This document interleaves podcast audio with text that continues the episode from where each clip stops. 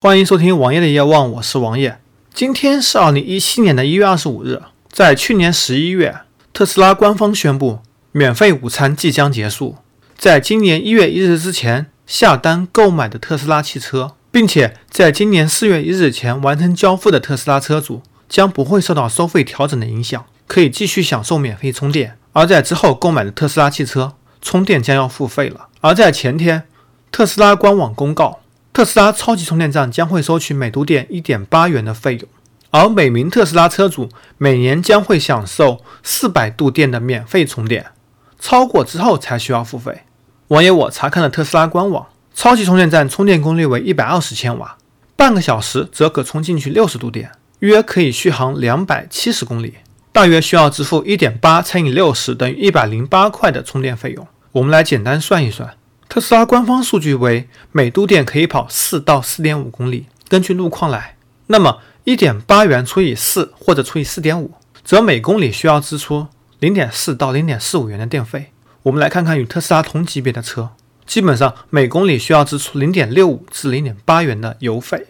这么一看，特斯拉还是有一点优势的，但是优势并没有想象中的那么大。而当你在超级充电站充完电之后，你必须五分钟之内把车开走，否则将会收取每分钟两点六元的停车费用。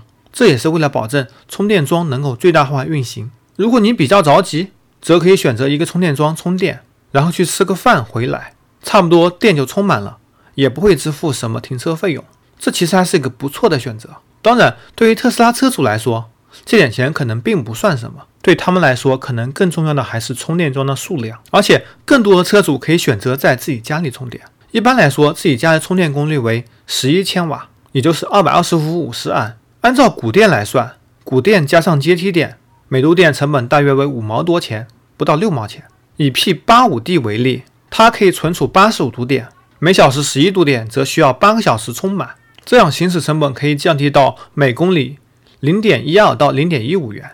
但是你有没有想过，电动汽车相对传统汽车是否会更环保呢？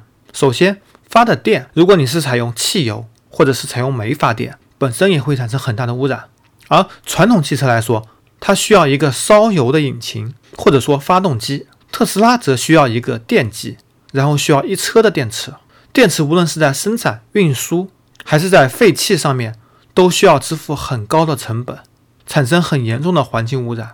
电动车转化效率也没有人们想象中的那么高。昨天消息，有关部门也计划将新能源车纳入产能过剩名单。新能源车都产能过剩了，你要知道这个风口是多么大，有多少人想挤破头进去。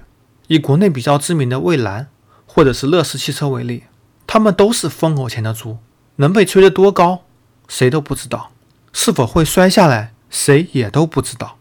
国内只需要有一个很好的市场，就有一大堆人蜂拥而上。而国内不合格的电池、不合格的生产，或者是因为技术达不到，会产生高污染，这样的电动车是否有存在的必要呢？这是一个很值得我们深思的问题。相反，网友我个人认为，油电混合汽车才是未来的趋势，因为环保，但是不便宜。想要油电混合车普及，还是需要等待把价格降低下来。